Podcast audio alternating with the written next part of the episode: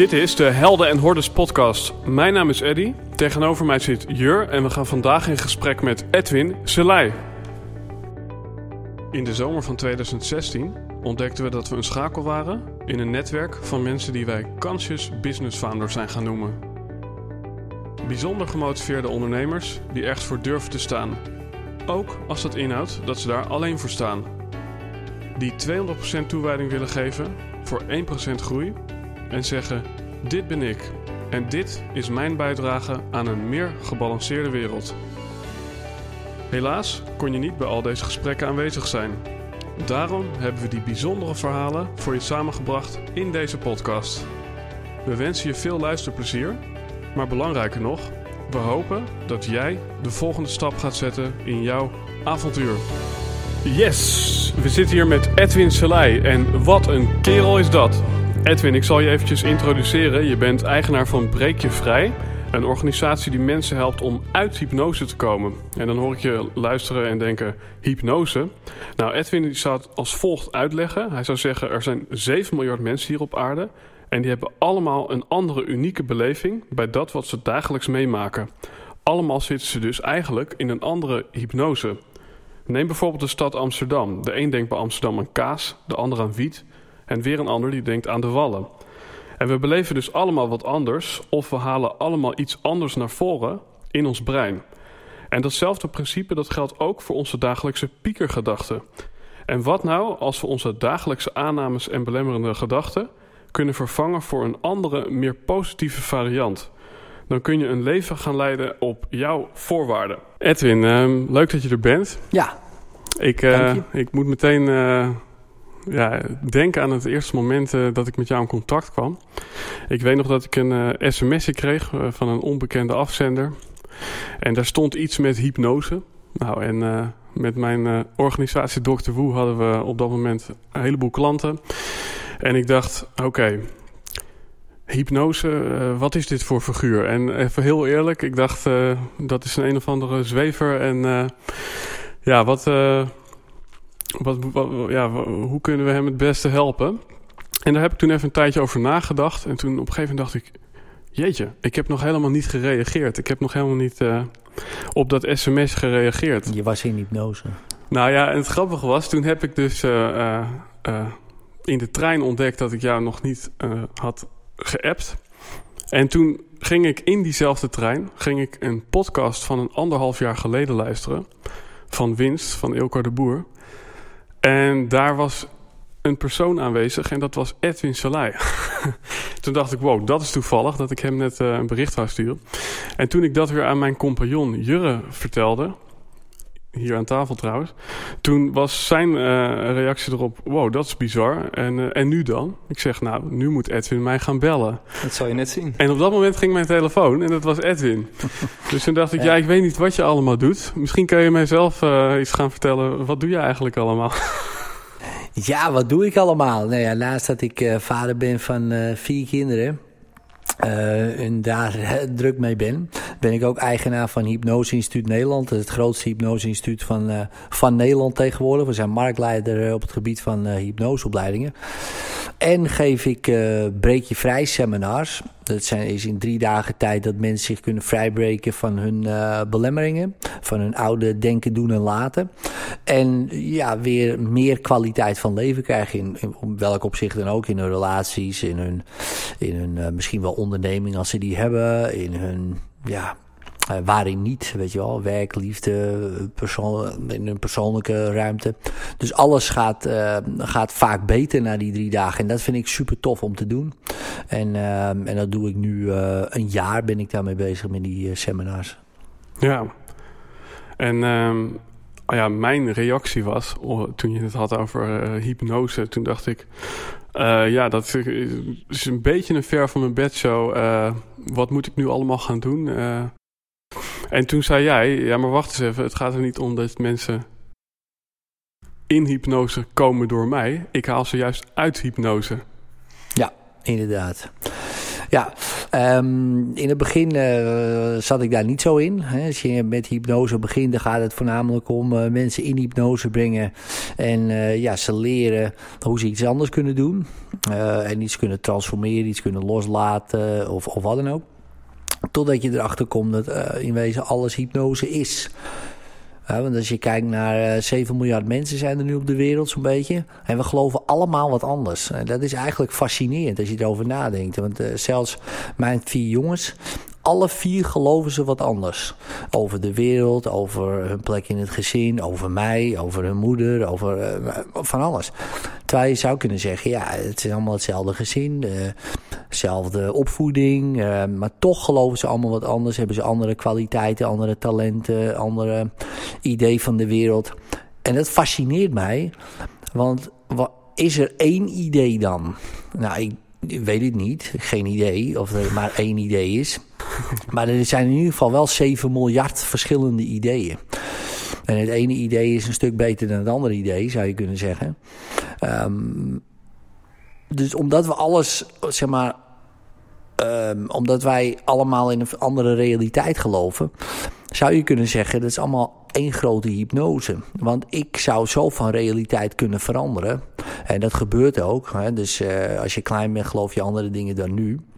En wat is daar dan gebeurd? He, soms door een heftige ervaring, he, dat je opeens iets anders gaat geloven, opeens bang wordt of wat dan ook.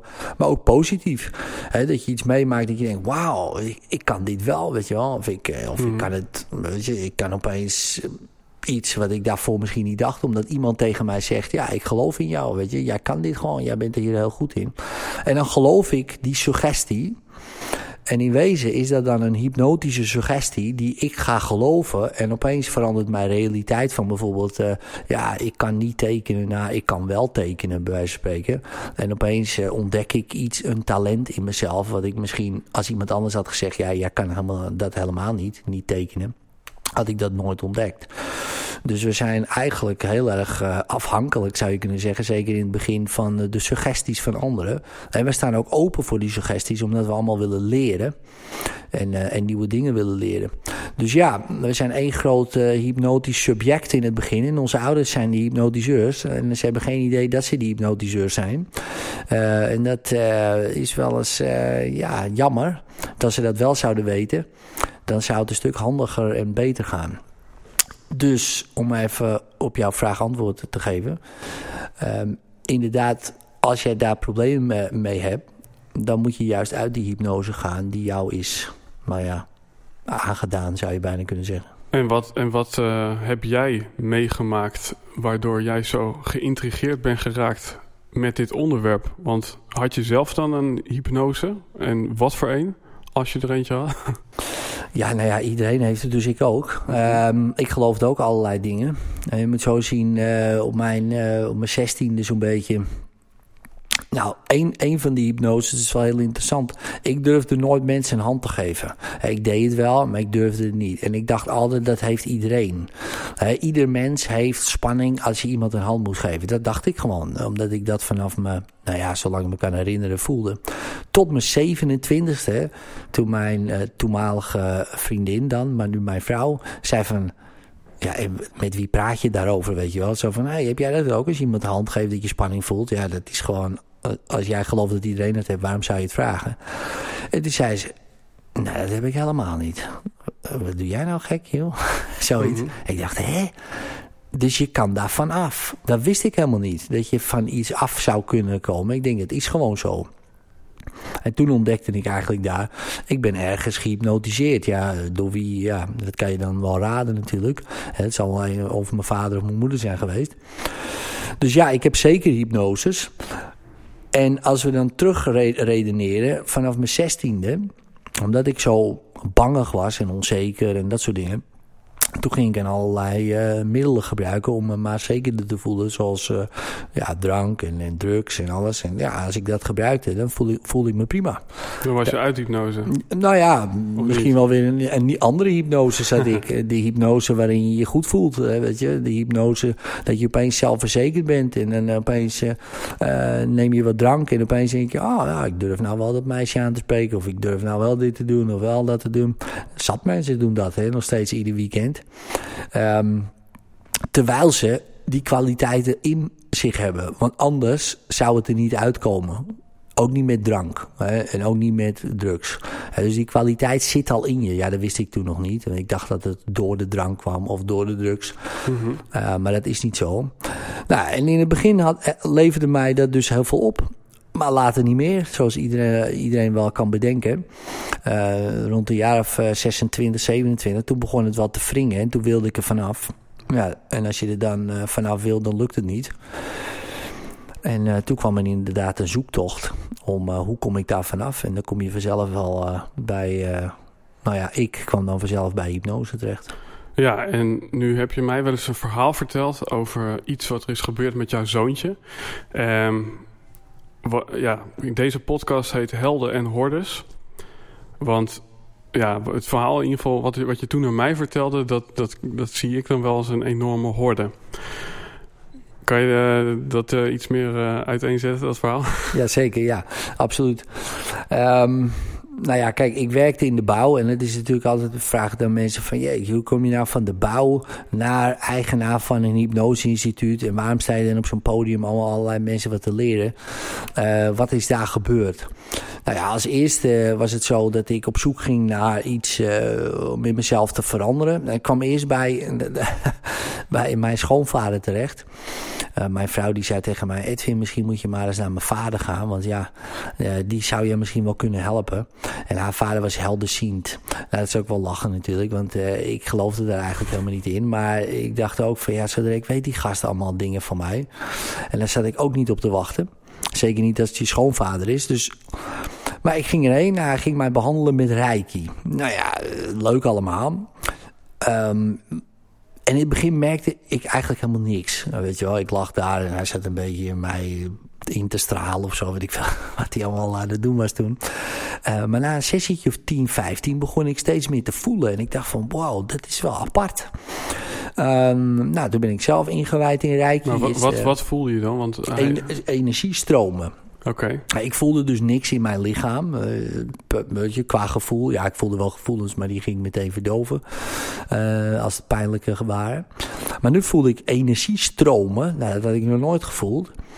En uh, dat vond ik intrigerend. Dus ik ging Reiki-cursussen doen. Uh, 1, 2, en master zelfs. Dus, uh, maar ik werkte nog steeds in de bouw. En dat was wel fascinerend. Want die, mijn collega's geloofden daar eigenlijk heel weinig in. Maar ja, ik uh, ging ze dat gewoon uh, op, een, um, ja, op mijn manier introduceren. Dus wat deed ik dan bijvoorbeeld... Um, een, dan was, hebben we een kate natuurlijk. En dan moest om de, om de zoveel dagen moest ik dan koffie zetten. Nou, dan ging ik in de keten in, ging koffie zetten. Maar dan deed ik alle deuren en ramen dicht. Dan deed ik een wierookje aan. Nou, en ik weet niet of je wierook kent. Hè. Dat hmm. rookt als een, als een malle natuurlijk. Dus die hele keten was helemaal vergeven de wierook.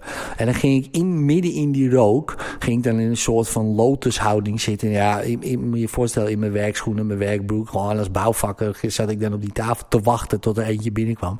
En was altijd dezelfde die als eerste binnenkwam. Dat was Wim. En Wim werd helemaal gek. Uh, want die deed die deur open en die wap in één keer vol in die rook. En dan werd hij pissed off. En dan uh, keek ik hem alleen maar aan en zeg ik... Wim, jouw boosheid spiegelt jouw innerlijke conflict. Uh, je, moet even wat rustiger worden. Nou, dan werd hij nog gekker natuurlijk. Maar zo ging ik dat dan introduceren. En mensen in het begin dachten ze van, nou, die gast is niet, die is niet goed, joh. Uh, maar goed, omdat ze toch al gewend waren van mij dat ik uh, half gek was, vonden ze, weet je wel. Die zet toch alleen maar aan de shit en uh, dat. Dachten ze van, nou ja, dit kan er ook nog wel bij. Hij is, weet ik veel, een andere kant ingeslagen. Maar het grappige is dat mijn collega's op een gegeven moment toch wel geïnteresseerd raakten van ja, maar wat ben je dan aan het doen? En er was er eentje die had um, last van zijn arm, een, um, een tennisarm. Dus ik ging hem behandelen. Ik zeg, ja, ik, ik, pak hem wel even vast. Nee, nee, mij niet aanraken. Weet je, midden op straat. Ja, man, hè, bouwvakkers. Je gaat natuurlijk niet zomaar iemand aanraken voor 20 minuten op één plek. Hè. Dat, is, dat is heel gek. uh, maar dat liet hij dan toch toe. En hij heeft het er nog over als ik hem zie. Hè. Er zijn nou, uh, nou, ik weet niet hoeveel jaar verder, misschien wel 15 jaar verder zo'n beetje. En en het is weg en het bleef weg. Dus hij vond dat natuurlijk fascinerend. En het is mooi dat mensen die sceptisch zijn, dat is, is prima. Maar als ze dan een ervaring krijgen die echt onweerlegbaar is. Uh, dan worden het believers. Mhm. en um, nou, op een gegeven moment, uh, een lang verhaal kort. Ik heb toen ook mijn, uh, ik denk dat ik, hoeveel collega's? Ja, drie van de, van de acht collega's heb ik toen ingewijd, ook in Reiki 1, in een cursusje bij mij thuis en zo. En, en op een gegeven moment was dus de helft van onze bouwketen die zat aan de Reiki. Uh, en dat was heel grappig. En dat, en dat was meteen ook een soort van realisatie voor mij. Ik denk, ja, mensen kan je alles leren. Als je het maar op een humoristische en leuke manier doet. Dat was een beetje het zaadje wat daar werd geplant. Nou goed, ik was toen nog niet van, uh, van al die dingen af per se. Alleen, uh, ja, ik was wel een soort van ander weggetje ingeslagen. Tot ik ja, 29 was, was 2 januari 2005. En nou, we hadden, ik had toen al drie kinderen samen met mijn vrouw. En een van de tweeling, want we hadden ook een twee, hebben ook een tweeling, die was zes weken oud. Ja, en op die nacht, 2 januari 2005, of die avond, begon hij te kreunen. Hij was zes weken, een heel klein mannetje. En uh, ja, pijn. Mijn vrouw zei meteen, het is niet goed. Als, als man zijnde denk je nog, ah, gaan we over of zo. Maar mijn vrouw die wist het meteen. Ja, vrouwen die weten dat gewoon, weet je wel. Die, die hebben toch een andere soort intuïtie dan daarvoor. Nee, we moeten nu meteen naar het ziekenhuis. Dus nou, wij naar het ziekenhuis. Nou, die dokter, nou, onderzoeken. Nou, toen zei hij, oké, nou, uh, u moet maar even meekomen. Ga maar even rustig zitten. Nou, dan weet je al van, uh, dat heb je wel eens in films gezien. Nou, dan, dan, ja, dan begin je toch al een beetje te zweten. Het zei van ja, u moet er rekening mee houden dat hij het misschien niet gaat halen. Want hij is heel klein en hij heeft een infectie en we weten niet precies wat het is. Maar ja, hij zou het, uh, het is een kans dat hij het niet overleeft. Ja, dat is zoveel pijn. Ik, maar mijn oude strategie was nog steeds, ja, maar dit wil ik helemaal niet voelen. Het ergste was eigenlijk, ik kon beter voelen hè, door die reiki. En, uh, maar ja, ik wilde dit helemaal niet voelen. Dat heeft veel te veel pijn. Dus ik naar huis. Mijn vrouw en uh, mijn, mijn zoontje en mijn andere zoon, die bleven er ook. Die tweeling, want ja, die moesten nog steeds borstvoeding en alles. Maar ik ging naar huis, ik, ik kon het gewoon niet aan. Uh, best wel erg als ik erover terugdenk, weet je wel. Dat ik, dat ik dan daar niet bleef gewoon mm -hmm. in het ziekenhuis. Dat zou ik nou nooit meer doen. Maar toen, ik, ik kon gewoon niet blijven. Ik liep ook meteen weg. Um, dus ik belde vrienden van mij. Ik zeg, jongens... Uh, we gaan nieuwjaar nog eens even overdoen. Hè, dus 31 december. Nou, die kwamen, een stuk of vijf uh, gasten. Drank erbij, uh, drugs erbij. Dus ik probeerde dat te verdoven met uh, bullshit gesprekken en, en drank en, en, drugs. Maar het lukte gewoon niet. Het deed zoveel pijn. En toen in de keuken, ik stond in de keuken en opeens, bam, zag ik allemaal beelden van zijn begrafenis. En uh, omdat ik er natuurlijk mee bezig was, ik zag allemaal beelden en ik hoorde opeens een stem. En die zegt, Edwin, als jij hiermee doorgaat met dit wat je nu doet, gaat hij dood. En dat is jouw schuld. En ik weet nog heel goed, ik stond met een glas whisky in mijn hand. Ik dacht, ja, ik ben er nou klaar mee. Ik schonk alles leeg, die fles en al, zo, boom. En ik was helemaal klaar mee. En het fascinerende was, dat vind ik nog steeds tot op de dag vandaag het meest interessante. Ik liep die kamer binnen. Er zaten vijf man. Moet je je voorstellen. Vijf vrienden van mij die ik iedere week zag. Honderd keer heb ik misschien gezegd. Ik stop ermee. Je, je kent het misschien wel. Word je uh, zondagochtend wakker met een kater. Je denkt, nou, ik drink niet meer, ik drink niet meer, ik drink niet meer. Nee, die week erop zit je weer in de kroeg. Dus dat weten zij ook wel. Dat had ik ook. Ik zei, jongens, het is klaar. Ze stonden allemaal op. Ze gingen weg. Nou, dat deden ze anders nooit. Hè. Dus, uh, ik heb ze nooit meer gezien. Tot op de dag van vandaag. Weet je wel. We zijn twaalf jaar verder. Ik heb ze nooit wow, meer gezien. Ja. Het was iets soort van bijna kwantumfysica-achtig iets. Mm -hmm. Weet je wel. Je zegt van... Dit is niet meer de hypnose waarin ik zit. Het is klaar. Ik ben wakker geworden.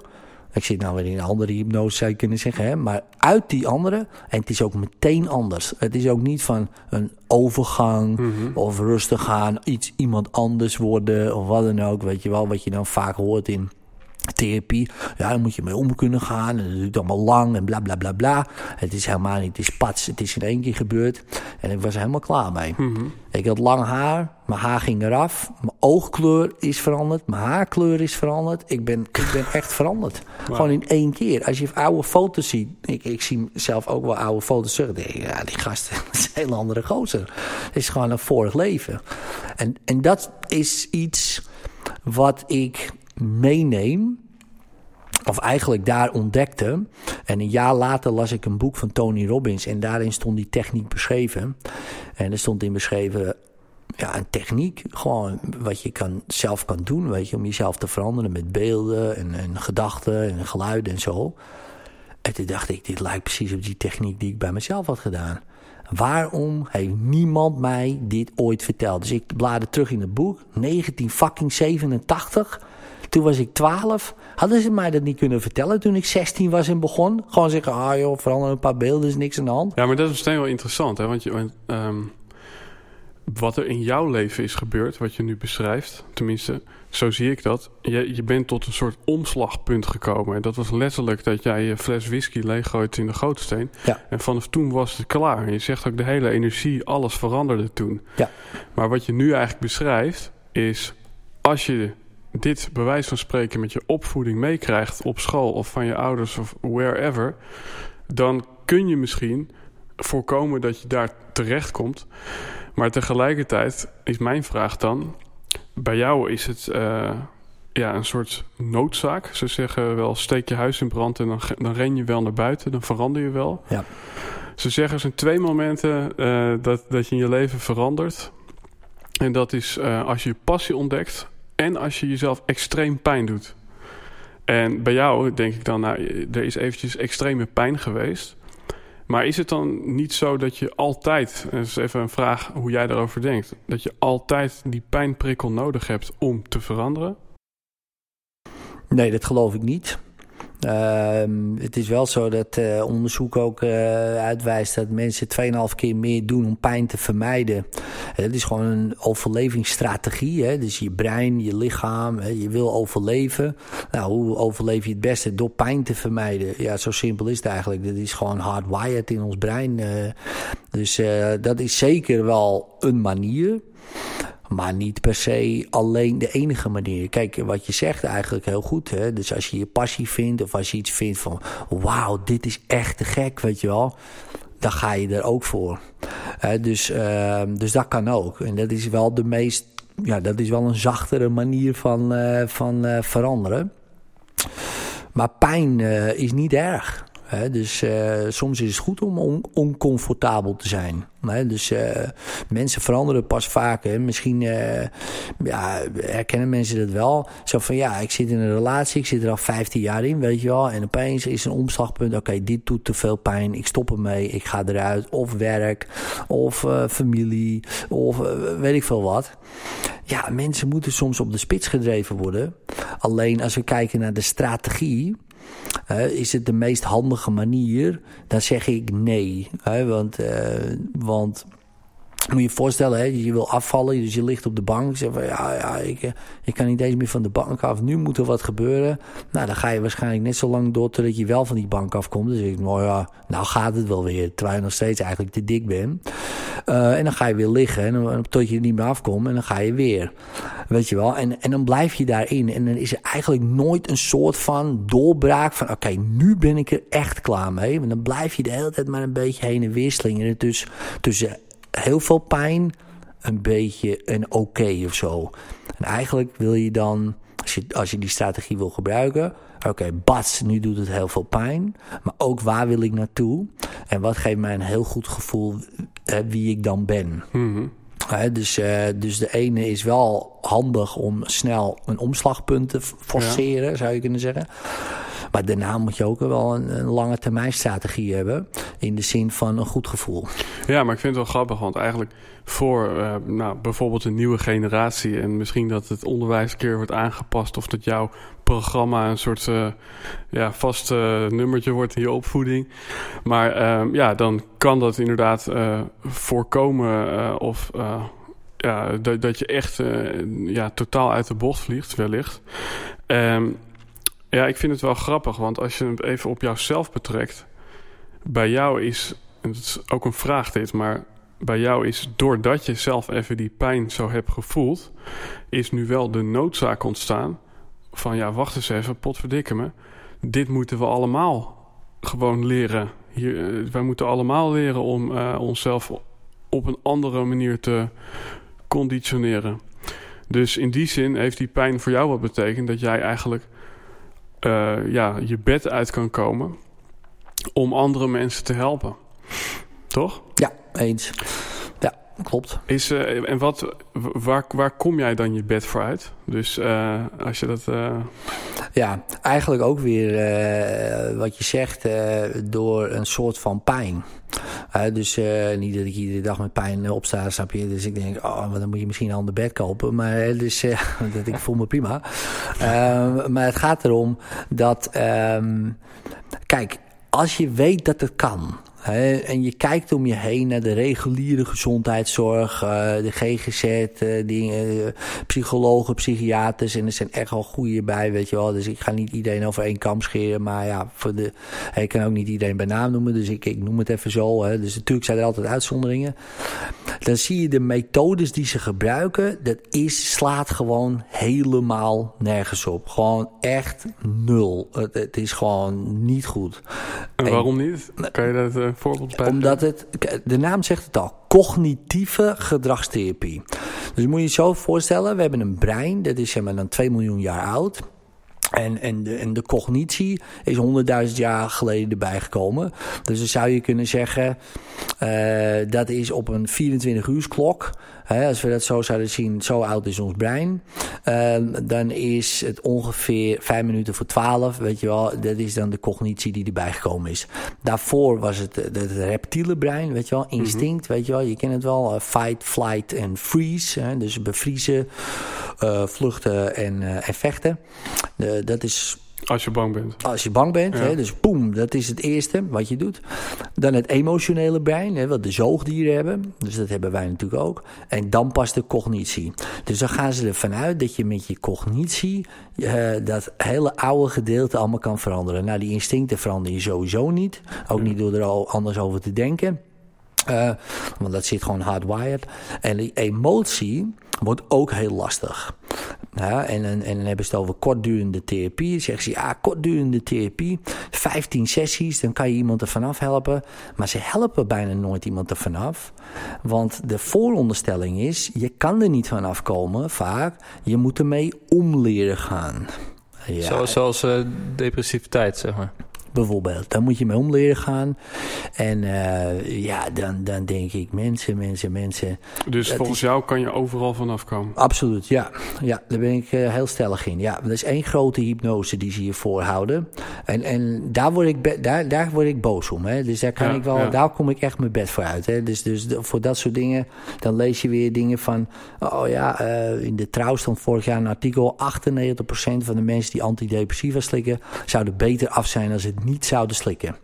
Uh, dus dat is echt wel een heftige uitspraak. Ja. En dan denk ik, ja, ik weet niet of 98% het juiste getal is. Ik heb geen idee. Maar ik denk dat 80% zo, zo weg. Uh, maar eigenlijk wordt. wat je dus beschrijft is... we creëren oplossingen voor problemen. En enerzijds door bijvoorbeeld cognitieve gedragstherapie anderzijds door een pot met pillen. Maar eigenlijk zijn het beide oplossingen voor een probleem waar als je erop gaat inzoomen helemaal niet bestaat. Of dat het uh, er helemaal niet hoeft te zijn, omdat je gewoon ook een andere, ja, een andere blik op de werkelijkheid kan werpen en dan is het er niet. Klopt. Ja, laten we bijvoorbeeld, uh, bijvoorbeeld uh, een stoornis nemen. Dus, dus nou ja, of, of een depressie. Hè. Dus ik, ik ben ook een keer naar een psychotherapeut geweest, jaren geleden. nou, en dan heb je zo'n gesprek, dit en dat. En op een gegeven moment zeg je, ja, ja, meneer heeft wel een, heeft een depressie. Nou, dan zeg ik, oké, interessant. Waar heb ik die dan, die depressie? Ja, die zit in uw hoofd. Kunnen we hem niet gewoon uithalen dan? Nee, nee, nee, nee, nee, nee, nee. Zo werkt dat natuurlijk niet. Want je mist een stofje. Zeg, oh, ook dat nog. Ja, ja, en dan moet je een pilletje nemen om dat stofje weer aan te vullen. Nou, super interessant uh, idee. Maar wat gebeurt er in het korte gesprekje? Ik kan er dus niks meer aan doen nu. He, dus ik, mijn hele verantwoordelijkheid is weg. Totaal. Dus, dus in een heel kort gesprekje is mijn verantwoordelijkheid van 100% geminimaliseerd naar 0%. Hè. Dus het enige wat ik kan doen is een pil nemen en dan mag ik hopen dat het stofje wordt aangevuld en dan heb ik hem niet meer. Maar als we hem gaan ontleden, de depressie, ja, kan ik die vastpakken, weet je wel. Het glas kan ik vastpakken, de stift kan ik vastpakken, dat soort dingen allemaal. Maar een depressie niet. Dus eigenlijk word ik gehypnotiseerd tot te denken dat het een iets is Maar het bestaat niet eens als ding. Dat kan niet. En daarna zeggen ze, ja, daar kan je ook niet vanaf. Nee, natuurlijk kan je er niet vanaf als je gelooft dat, dat, dat je iets hebt wat niet eens bestaat. dus dat is echt een hele interessante mindfuck natuurlijk. Ja. Waar mensen in worden gehypnotiseerd. Met goede bedoeling hoor. Dus het is niet... Uh, ja, en dan heb ja, dat is grappig. een, hè. probleem. ik heb uh, vroeger heel veel naar de Belgische Sinterklaas gekeken. Die is echt hilarisch. Jur hier aan tafel, jij kan het wel onderschrijven. En de Belgische Sinterklaas, dat is dag Sinterklaas. En dan weet ik nog wel, dan heeft hij op een gegeven moment een, een, een brief. En daar staat dan op...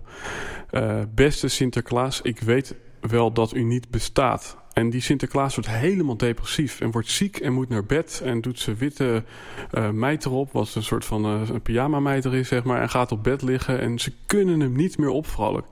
Nou, dan lezen die uh, Zwarte Piet en dat hulpje Bart nog een keer die brief. En dan staat er niet, ik weet wel dat u niet bestaat. Maar er staat er wel, ik weet wel dat u niet in staat bent, bladzijde omdraaien, om langs alle huizen te gaan. En uh, nou, dan lezen ze dat aan hem voor. En dan zien ook in één klap beter. Is in één keer het hele probleem weg. En dan staat hij op en dan zegt hij... Mooi, waar waren we gebleven? En dan gaat hij zo lekker weer door. ja. Maar dat doen we daar even aan denken, snap je? Ja, dat, dat... ja. en um, ja... Inderdaad. Dus, dus het, is, um, het is niet iets wat je hebt, maar het is iets wat je doet. Hè. Dus, dus tenminste, als je dat zo kan bedenken voor jezelf, dan neem je weer eigenaarschap. Hè. Dus dan word je 100% verantwoordelijk. Kijk, die dokter, die doet met alle goede bedoelingen, en die arts en die therapeut en die coach, met alle goede bedoelingen, weet je wel, willen ze jou uh, helpen. Daar ben ik van overtuigd. Ik, ik, ik ga niet over de bedoelingen van, dat, dat geloof ik. Het is alleen hoe ze dat doen. Dus maken ze, creëren ze dat jij 100% verantwoordelijk bent. Van hey, Eddie, uh, jij doet dit, weet je wel. Dus doe wat anders. Of zeggen ze, nee ja, sorry, jij hebt dit. Ja, en daar kom je niet meer vanaf. Dat wordt gewoon gezegd tegen mensen. En dat is een leugen. Want dat is niet zo. Want er zijn honderden, duizenden mensen die er wel vanaf komen. Wat ga je dan tegen die mensen zeggen? Ja, to toevallig, of ja, je hebt mazzel, of wat maar, dan jij, ook. maar jij zegt dus eigenlijk, want het is ook de Nederlandse taal. Dan zeggen ze, ik, ik ben depressief. Ja. Maar, maar wat jij dus eigenlijk zegt is, je doet depressief. Ja, absoluut. Ja. Ja. Ja. Ja, je doet depressief. En dat doe je natuurlijk niet expres. En daar heb je natuurlijk allerlei redenen voor. Um, en, maar als je dat kan uh, pakken, hè, dat hele idee, die, die hypnose, hè, want dat blijft eigenlijk van de ene naar de andere gaan. Uh, dan, dan, dan ben je er nog niet vanaf. Maar dan heb je wel 100% eigenaarschap. Zeg je, ja shit man, uh, maar als ik dit doe, kan ik dus ook wat anders gaan doen. Dan ben je er nog niet. En dat zal ik ook niet zeggen dat het in één keer opgelost is of dat allemaal dit. Maar als je dit allemaal buiten jezelf legt, zo van ik heb het en ik kan er dus niks aan doen. Of ik ben het. Hè, dat is nog erger. Dat is dan je hele 100%. Al je cellen zijn depressief. Dat stel ik me dan altijd zo voor. Als jij bent depressief. Nou, laten we je cellen eens bekijken. Jezus. Nou, ze gaan inderdaad heel traag. En iedereen is echt verschrikkelijk. En uh, weet je wel, ook je cellen, je, je levercellen. Die lopen helemaal zo erbij. Van fuck man, moet ik hier weer alles ontgiften? Ik word er gek van. We stoppen ermee. Weet je wel zo. Dat is niet zo. Dat is niet zo. Alles in je lichaam gaat door. Je hart stopt toch ook niet meer. Het klopt toch niet opeens langzaam. Zo, oh mijn god, ik heb er helemaal geen zin meer in. Nee. Dus het zit allemaal ergens. Bedenk je het. En het, en het, het, het interessante is, dan heb je natuurlijk allerlei bewijsvoering voor. Van ja, het zat, ook in mijn familie. En weet je wel. Maar je schuift daarmee, ook al is het zo. Hè, laten we aannemen, stel voor het is waar. Je creëert geen eigenaarschap. En als je dat niet doet, dan kan het nooit veranderen. Maar je zegt ook van... Uh, uh, jij hebt toen ontdekt van... Ja, toen op een gegeven moment met die fles whisky... dat was echt een groot omkeerpunt. Ja. Maar ik kan me voorstellen dat... Ja, je gewoon uh, naarmate je ouder wordt... steeds weer nieuwe hypnoses voor je kiezen krijgt... en nieuwe problemen. En ik kan me voorstellen dat ja, je er een stuk lichter tegenaan kijkt als je naar het verleden kijkt en ziet... ik heb een paar hele grote hypnoses, ja, daar ben ik uitgekomen. Maar heb jij rituelen uh, of uh, ja, dat je eigenlijk constant ervoor zorgt... dat je niet weer in zo'n heftige hypnose terechtkomt? Ja, het allerbelangrijkste is hoe je de dag begint. He, want als jij de dag begint met het journaal, de krant koffie en zware check. Dat is absoluut anders dan dat je de dag begint met uh, ik ga dankbaarheidsoefeningen ik zie ook doen. alleen, alleen het hele scenario. Ik, ik zie echt ja, iemand... maar zo begon ik. Het is maar gewoon... zware check. Zware dat klinkt check. ook al zo zwaar, weet je. Natuurlijk, ja, dat was uh, zwaarder van Helleman. Dat was normaal. He, en dan begin je de dag heel anders dan mensen die... Oké, okay, ik begin nu met meditatie. Ik ga bewegen, bijvoorbeeld wat oefeningen doen. Dus yoga of ik ga buiten lopen een half uurtje. Uh, nou, uh, dankbaarheidsoefeningen doen. En jezelf primen. Je geest, je onbewuste geest primen voor de rest van de dag. Nou, dat kan je zo lang maken als je wil. Je kan het een uur doen. Je kan het ook in 10 minuten doen. Maar die 10 minuten, die zijn meer bepalend voor de dag dan, dan je zou denken. Daar is heel veel onderzoek al naar gedaan, weet je, over priming en zo. En uh, daar ga ik, hoef ik nou niet allemaal te diep op in te gaan. Het enige is... Um, dat dit belangrijker is dan je denkt. Hè? Dus uh, hoe je de dag begint. En is dat voor jou, jij beschrijft nu jouw uh, rituelen.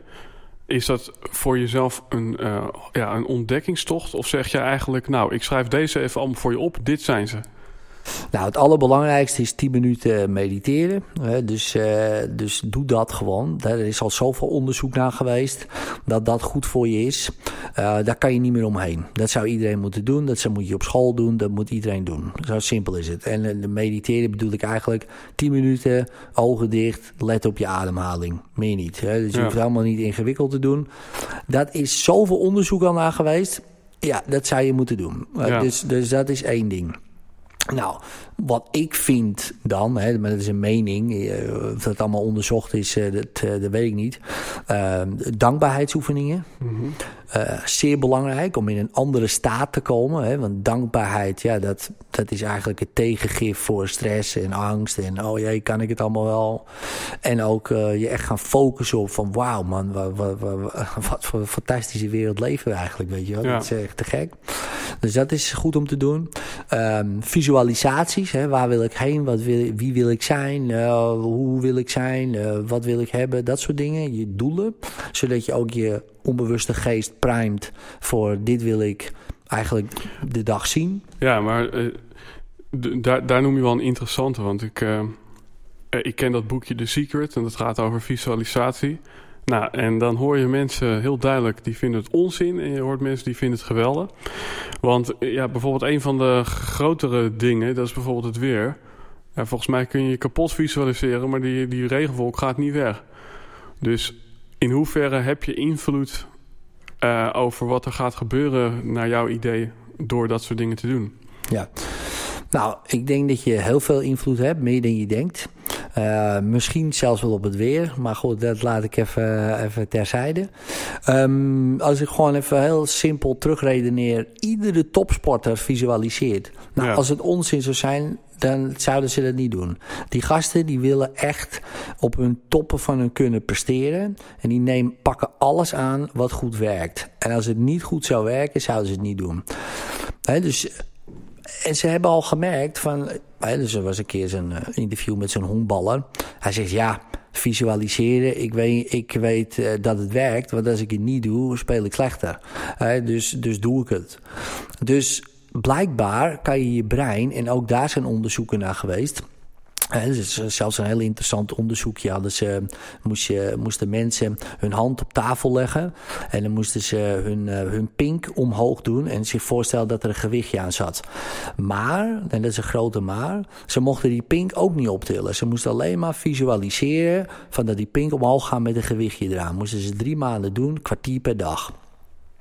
Na die drie maanden, kwartiertje per dag, dat alleen visualiseren, was de kracht in hun pink was met 64% toegenomen.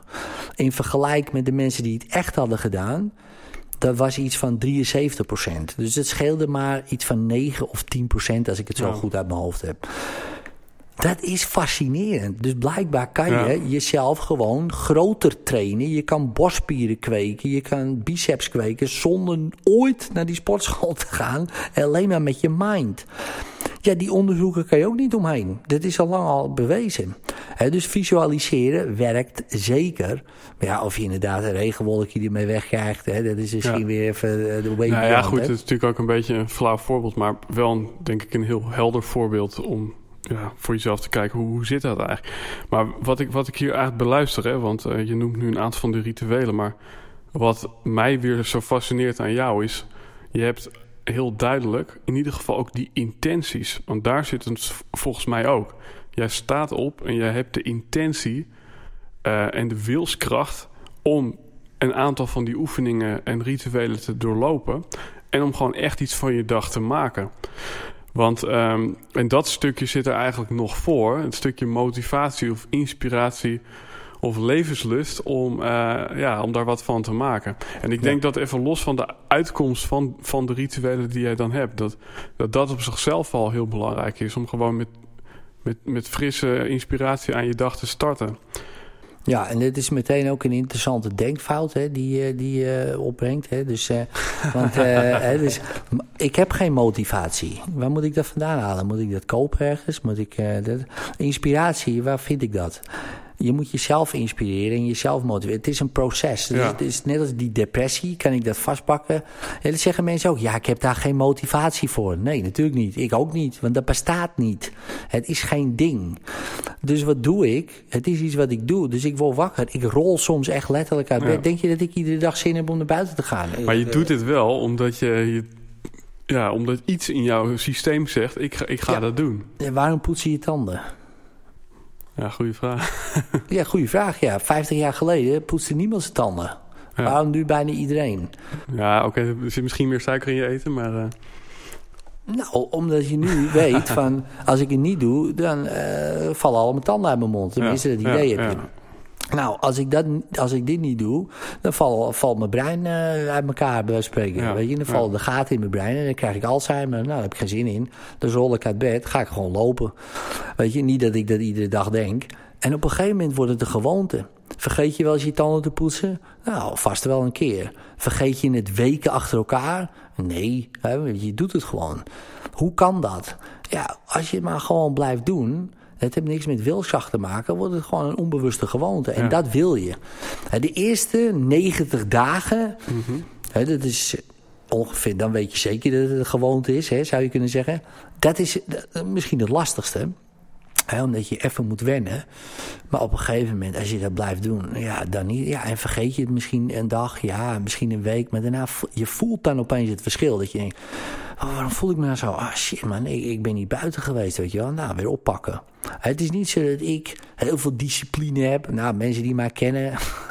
weet je, ik, ik heb geen doorzettingsvermogen. Waar vind ik doorzettingsvermogen ook zijn? Mm -hmm. Het doorzettingsvermogen. Maar je hebt, je hebt, wat je eigenlijk zegt, is je hebt gewoon. Een gewoonte. Je hebt gewoon gewoontes en hypnoses vervangen voor andere gewoontes en andere hypnoses. Klopt. Dat, dat is het. Ja. Dat is het. Hebben, mensen hebben ook geen moeite van... Uh, ja, ik sta op en eerst een bakje koffie en check. Oh, ja, doe je dat op wilskracht? Nee. nee. Die mensen doen het gewoon. Dat is ook een gekke vraag. Maar opeens is het anders als je naar buiten ja. gaat en dankbaarheidsoefeningen doet. Ja. Oh, dan moet je wel wilskracht voor hebben. Want nee man, het, het is even wennen. Maar dit is eigenlijk ook, je zou kunnen zeggen, in het bewuste gedeelte maak je gedragsveranderingen. Uh, net zolang tot ze in het onbewuste gedeelte vanzelf gaan. Klopt. Ja, ja, klopt. He, en, uh, en dan komt vanzelf wel, uh, als je het even vergeet, weet je wel, dan, dan komt er pijn bij kijken dat je het niet doet. Weet je, en, en, en veel meer plezier als je het wel doet. Hè. Dus, en dan ga je steeds meer die, dat, die contrasten ervaren. Hè, dat, uh, als je het niet doet. Hè. Ja. Dus stel je voor, je zegt, je geeft je gewoon, nou, dat is misschien wel een goede tip, tenminste dat werkt voor mij goed. Ik, ik challenge mezelf, voor 60 dagen ga ik dit doen en dan spreek ik dit af met iemand. Als ik het niet doe, dan moet ik, weet ik veel, jou meenemen uit eten. Of, of nou ja, dat vind ik niet eens een straf, dus uh, dat vind ik wel leuk. Uh, maar, uh, maar iets, iets ergs, dat je denkt, shit. Zo had ik bijvoorbeeld ja. een voorbeeld. Zei iemand, nou, als je dat niet volhoudt, die 60 dagen, dan moet je 1000 euro overmaken naar een stichting die je haat, bij spreken, weet je wel. nou, dan hou je het vol, weet je. Nou, ik ga niet de stichting noemen die ik moest doen, want dat vind ik echt verschrikkelijk. Daar zou ik echt geen euro aan overmaken. maar dat helpt mij. Dat is ook weer zo'n pijnstrategie ja. natuurlijk. Um, maar dat helpt mij. Nou, misschien helpt het jou helemaal niet. Hè. Dus heb je weer andere manieren. En je moet je eigen manier vinden. Maar op een gegeven moment weet je, na 60 dagen, en, en voor sommige mensen echt wel 90 hoor. Dat je echt uh, zeg je van, nou, ik doe twee maanden of, nee, of drie maanden ga ik die doen. Ja, en dan is het net als tandenpoetsen, dan blijf je het doen. Want je weet, als ik het niet doe, dus bijvoorbeeld je wordt wakker en je kijkt meteen op nu.nl of een andere nieuwssite en je ziet meteen een verschrikkelijke nieuwsitem. Pats, dat zit meteen in je brein. Het wordt meteen, dat wordt meteen je filter voor de rest van de dag. Dat wil, je wil niet gehypnotiseerd worden door die gasten. Echt niet, echt niet. Die zijn er alleen maar op uit om pijn, angst te zaaien, alles. Dat wil je zoveel mogelijk vermijden. Je moet jezelf echt inspireren en beschermen. Ja. Want de media doet het niet hoor. Die, nee. die, die bombarderen je met allerlei zogenaamde feiten. Ja, want ze, wat ze zeggen ook, ik hoorde laatst... Uh, what bleeds, feeds. Tuurlijk. Ja, dat is het. Ja man, het lekkere van die grote koppen, weet je, bloedbad dit, bloedbad zo. Nou, dan ben je de hele dag, zie je, ben je lekker, lekker dan. Een goede prime, weet je wel. Dus, hey, uh, ik ik, uh, ik uh, vind het wel grappig, hè, want je hebt allemaal van, ja, wat je zegt, ja, nieuw, nieuwe gedrags, ja, patronen, nieuwe rituelen. Om puntje, puntje. En we zaten net even te lunchen, toen hadden we het over geluk, hè. En dan heb je natuurlijk ja, ook Tony Robbins. En, uh, ja, die hebben het natuurlijk over geluk. En ja, het is gewoon een onderwerp wat ons ook behoorlijk fascineert. Gaat het daarom, naar jouw idee, om, om gelukkig worden? Is, is dat belangrijk? En... Nee. Want? Nee, en uh, zeker niet ongelukkig worden. Hè, dus dat is de tegenhanger. Nee, het is heel fascinerend. Ik, uh, ik heb dat ook natuurlijk gedacht uh, heel lang voor mezelf. Van, ja, het gaat natuurlijk gewoon om gelukkig zijn. Hè, want dat is, is wat je graag zou willen. En het is ook niet dat ik daar niet helemaal, mee, of niet, helemaal niet mee eens ben. Alleen als je het onderzoeken bekijkt. De meest gelukkige landen hebben ook de grootste aantal zelfmoorden. En de meest ongelukkige landen geen zelfmoorden. En dat is een interessante uh, statistiek. Nou, dan gingen ze dat onderzoeken. En het blijkt dat die ongelukkige tussenhaakjeslanden uh, wel hoog scoren op zingeving. He, hun hele dag is ja, heeft zin om te doen. dus je moet je eten halen, je moet gaan husselen voor dit, eh, weet ik veel. Water halen, weet je. Het, is allemaal best wel een hard bestaan. Maar het geeft wel meer voldoening en zin aan je dag. Ja. En bij uh, gelukkige landen Um, zijn er ook heel veel mensen ongelukkig. Omdat ja, als je ziet dat het met heel veel mensen gelukkig gaat en jij voelt je gewoon fucked up. Dan uh, denk je eerder aan een touw uh, dan in een land waar eigenlijk niemand zich gelukkig voelt per se. Maar iedereen wel een soort van zingeving heeft. Maar is, is zingeving dan uh, het juiste woord? Dan kan me ook voorstellen nou, dat, je dat, dat gewoon zin hebt. Hè? Dus dat je, en de zingeving kan je zien van, oh, ik ga de wereld veranderen. Of dus je moet eigenlijk voelen dat je ergens voor je bed vooruit moet komen. Ja. Ja. Ja, hè, dus dat je, en dat kan ook heel iets, iets zijn van iets heel ja, de onderste laag van de piramide van Maslow. Van ja, ik moet gewoon eten. Mhm. Weet je wel, en daarom ga, moet ik mijn bed uit. Uh, en als ik dat heb, heeft het zin gehad of zo. Maar ja, wij hebben dat zo ingebouwd. Het hoeft bij, je, je kan bellen naar thuisbezorgd, weet je wel. En ze komen het brengen. Ja, ze komen je boodschappen dus, dus brengen. Dus eigenlijk, uh, waar, waar we dan zeg maar in het Westen mee kapen... is eigenlijk een gevoel van soort van nutteloosheid of verveling. Ja. Toch? En dan, en dan zie je van in Nederland 16 miljoen mensen... meer dan een miljoen slikken antidepressiva. Ja. En, en, we scoren hoog hoor, op de, op de schaal van geluk. Nou, gaat lekker dan. En die, in die ongelukkige landen slikt niemand dat. en ik, ik zal niet zeggen dat ik daarmee per se wil ruilen, want ik voel me prima. En ik zal ook echt niet zeggen dat, uh, dat de schaal van geluk uh, helemaal nergens op slaat. Want het is echt wel een graadmeter hè, van... Maar zingeving is het belangrijkste. Als jij, dat zie je ook bij oudere mensen, als het leven geen zin meer heeft, dan teren ze weg achter de geraniums, weet je wel, en dan is het klaar. Wat, uh, wat, wat, ik uh, dan uh, boeiend vind, hè. Um, ja, dat koppel ik wel even aan een mooie vraag. Wij hebben een vraag en die stellen we altijd aan mensen. Altijd. vaak. en dat is, stel dat je nou een billboard zo groot als een villa langs de snelweg mag plaatsen. En nou, laten we even zeggen, dat zijn allemaal mensen die in zonder waardeoordeel in een hypnose zitten. Maar ze zitten allemaal in hetzelfde systeem of patroon. En dat is, ik ga ochtends om negen uur naar mijn werk. En ik ga s'avonds om een uurtje of vijf ga ik weer naar huis.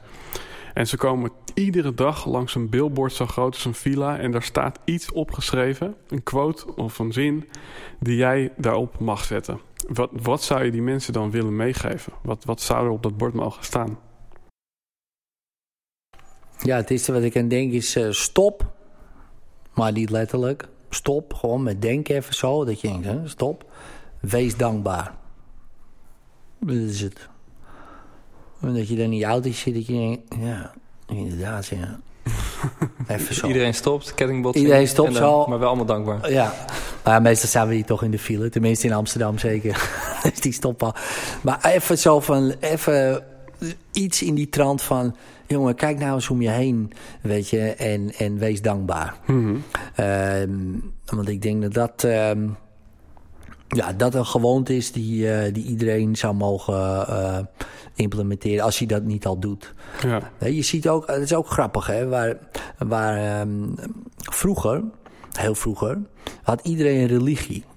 En had je bijna geen zelfmoorden. Hè? Dus, dus gewoon was iedereen, want iedereen, het had zin of zo. Hè? Want God die had dan de wereld eh, gemaakt, weet je wel. En eh, dat, nou, dat had een soort van zin. En jij moest je ding doen en geen zondes en nou ja, weet ik het allemaal. Dat was een soort van zingeving. En dan kwam de wetenschap en die zei nou ja, God heeft helemaal niks gemaakt. Het is gewoon evolutie. Hè? Dus nou, daar kunnen we allemaal over discussiëren of dat wel of niet zo is. Ik heb geen, geen idee, daar ben ik niet van.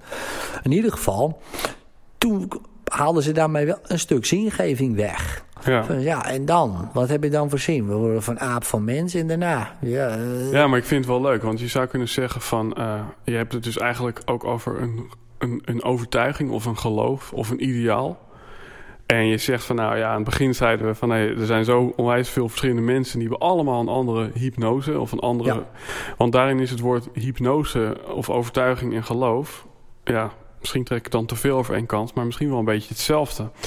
Maar dan zeg je dus eigenlijk ook niet van eh, je, moet, je moet helemaal geen hypnose hebben. Maar je zegt dus eigenlijk zorg in ieder geval voor dat jij een overtuiging of een denkpatroon hebt wat je dient, waar je blij van wordt of waar je de wereld een stukje mooier maakt. Is, is dat het? Of?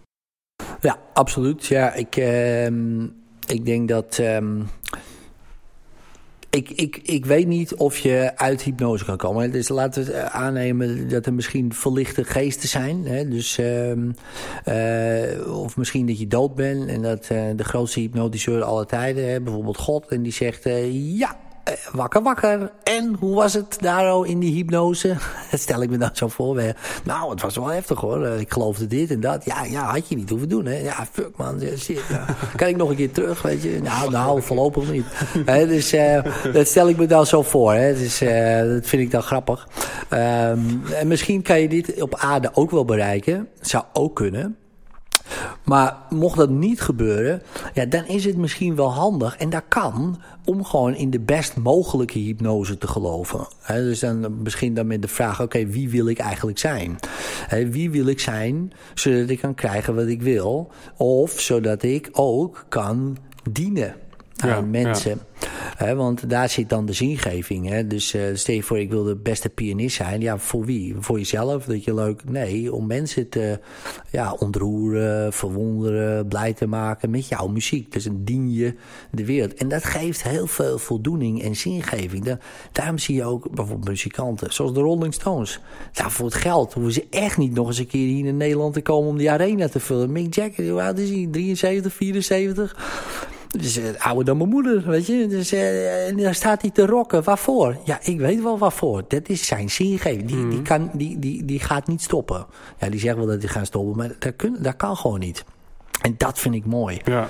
Weet je, daar gaat het helemaal niet meer om het geld of wat dan ook. Het gaat om mensen, ook voor jezelf natuurlijk, voor de kick, maar ook om al die mensen gewoon. Ja, man, wauw, hoe fantastisch is dat dat 50.000 man helemaal in vervoering raken, weet je wel, door, die- door die muziek. Als hij weer even die gitaarlik erin gooit, die Keith Richards, dat hij nog leeft, bij spreken. Ja, hij staat gewoon nog. Nou, een ander had al lang dood geweest, wat hij allemaal heeft eh, ingenomen. Maar ik denk echt door die zingeving, en ik ken Ja. natuurlijk de man niet, maar dat die gewoon door, dat, die, dat blijft gewoon doortikken. Ja, maar het is grappig hè, want ehm, hierin, eh, ja, dat, dat inspireert jou blijkbaar. Van Ja. mensen die vanuit een bepaalde intrinsieke drive gewoon doorknallen.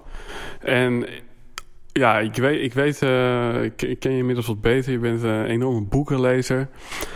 Maar wie, wie is op dit moment, als je er eentje mag noemen, nou voor jou echt een held waarvan je denkt: oh, die gast, hoe hij dingen doet, dat vind ik echt super inspirerend. En waarom? Kan ook een dame zijn trouwens. Ja, ja, tuurlijk, tuurlijk. Ja, er zijn eh, verschillende mensen die mij eh, natuurlijk inspireren. Maar ja, de grootste inspirator eh, voorbij, zeker in het begin van mijn carrière. eh, en nog steeds wel Tony Robbins. Ja, Tony is voor mij echt een held, weet je wel. Het is gewoon de keizer van de persoonlijke ontwikkeling. En... Kijk, je kan het er wel of niet mee zijn, daar gaat het niet om. Maar de impact die hij maakt in, in heel veel levens is enorm. En, eh, en dat vind ik heel inspirerend. Hè? Dus maar één man eigenlijk. Eh, en zo zijn natuurlijk wel meer één pitters zou je kunnen zeggen. Het is niet dat hij het allemaal alleen doet. Maar eh, die dan zo'n impact kunnen maken in de wereld. Ja, dat vind ik fascinerend. Dat, dat fascineert mij.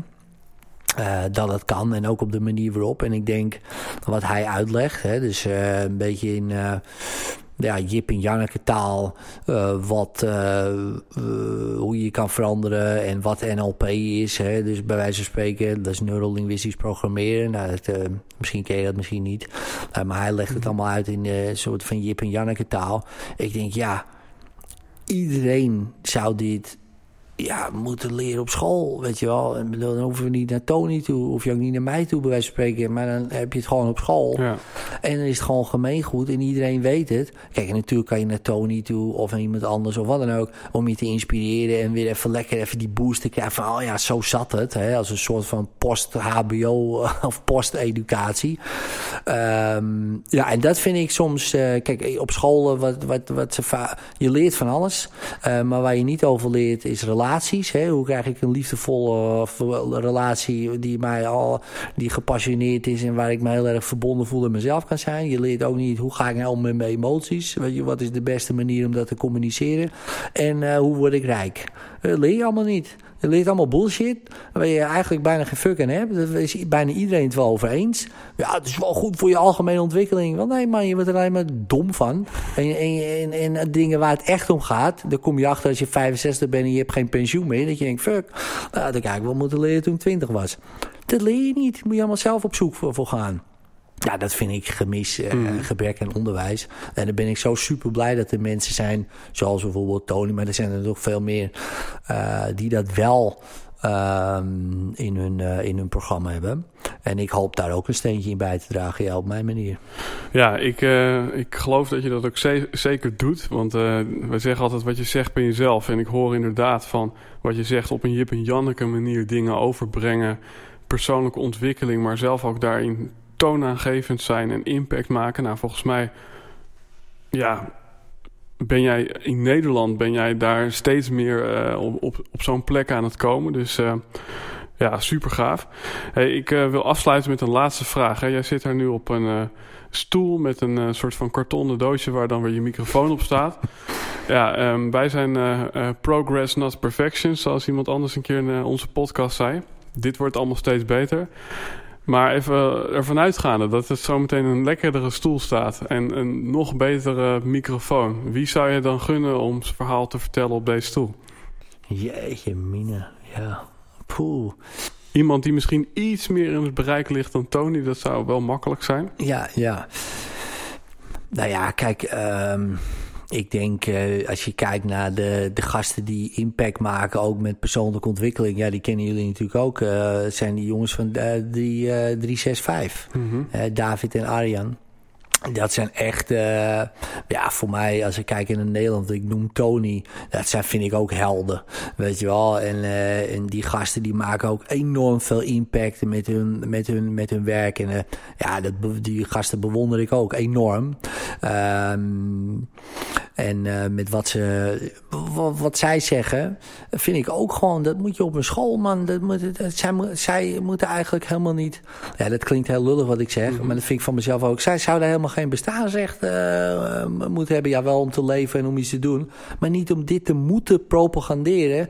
Uh, want dit zou op school moeten zijn. En wat ik zeg ook, weet je wel, ik zou eigenlijk gewoon iets heel anders uh, moeten gaan doen. Dit, dit zou eigenlijk helemaal geen onderwerp moeten Wordt, zijn. Het is bijna een soort symptoombestrijding. Dat je nu op latere leeftijd bij mensen nog de boel moet, moet gaan soort van ja. reprogrammen. Ja, terwijl eigenlijk wat zij zeggen ook en wat ik dan op mijn manier doe. Um, en nog veel meer mensen ook, uh, ook doen. Gelukkig hè, worden er steeds uh, meer. Ja, dat, dat zou gemeengoed moeten zijn, ja. vind ik. Weet je, en uh, wat zij doen ook. Dus die uh, zou ik zeker uitnodigen voor, voor de podcast. Um, wie nog meer? Um, ja, wie, wie sowieso, wie ik ook hoog heb zitten, is Elko de Boer. Mm -hmm. dat vind ik ook een fantastische gast. ook waar hij vandaan komt en, en wat hij allemaal doet. En en gewoon, ja, de easiness uh, waarmee hij zijn bedrijf runt. Hè. Dus hij is echt een, een topondernemer, maar zo relaxed. Ja. De meesten zijn allemaal gestrest, jongen, en allemaal dingen. En hij is zo super relaxed. Uh, maar wel heel gestructureerd en heel super slim hoe hij dit allemaal uh, voor elkaar krijgt. Dus die vind ik ook... Um, Zeker een meerwaarde. Ja, ja super, dankjewel man. Ja. Hey, um, jij bent echt een soort verhalenmachine. Ik, uh, ik hoor hier wel eens van uh, uh, Eddie, daar komt altijd wel weer een een of andere anekdote uit. Maar ja, ik word hier een beetje nederig van. Volgens mij zouden we nog uren naar je kunnen luisteren. Um, dat gaan we niet doen, helaas voor de luisteraar. Uh, wij gaan uh, richting afronden. Als mensen nou uit hun eigen hypnose willen komen... of zich willen vrijbreken uit hun patronen... of ja. in ieder geval een stapje daarin zetten... is er dan één link of één locatie waar je ze naar uh, wilt verwijzen? Ja, dat is uh, breekjevrij.nl. Uh, daar kan je bijvoorbeeld een e-boekje downloaden. 20 tips om met je problemen te breken. En problemen kan je natuurlijk ook zien als belemmeringen, uitdagingen, dingen ja, waar je mee zit. Er zijn eigenlijk hele simpele strategieën om je te leren hoe je het zelf kan doen. Ook strategieën die onderbouwd zijn door wetenschappelijk onderzoek. Dus dat is misschien wel interessant. Uh, ja, de beste manier om, om dit mee te maken is het driedaagse seminar Breek je Vrij. Dat doe ik twee keer per jaar. Ja, dat is gewoon fantastisch uh, seminar. Um, de impact die het maakt, uh, nu al op levens uh, die er zijn geweest, is, is, is echt te gek. En um, zoals een deelnemer ook zei, um, die zei van ja, weet je, wat ik hier in drie dagen leer, dat zouden ze eigenlijk gewoon standaard, maar dat heb ik net ook Mhm. al gezegd, standaard op school, de middelbare school moeten geven. Geef die gasten drie dagen breek je vrij. En uh, ze beseffen dat ze nooit geen faalangst meer hoeven te hebben of, of neerslachtig hoeven te zijn. Niet dat het kan. Hè. Je bedoelt, je kan Mhm. het zelf. Maar dat ze beseffen van shit man, ik doe het zelf, weet je wel. En, um, en, de, en dat besef, ja, dat zou ik iedereen mee willen geven. Iedereen, heel Nederland. Dus uh, je bent welkom. Hè. Ja, super tof. Voor de, voor de luisteraars in de show note zullen er nog wat linkjes geplaatst worden. Uh, dus dan kun je ja, wat extra referenten van Edwin Salai krijgen.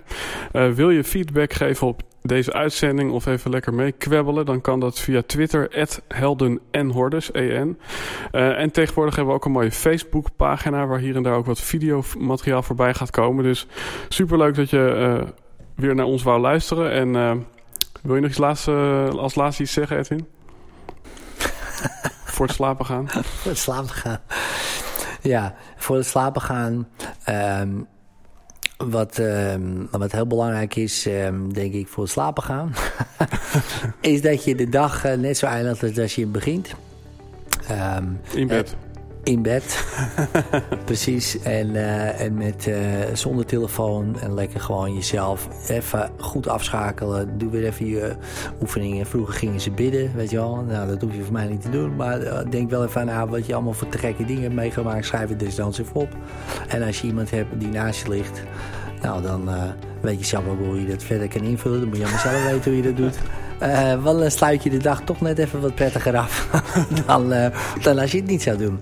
Dus dat zou dan misschien niet zijn om, om mee te geven dan.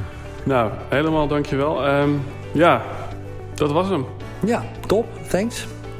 Tot ziens. Ciao. Tot ziens.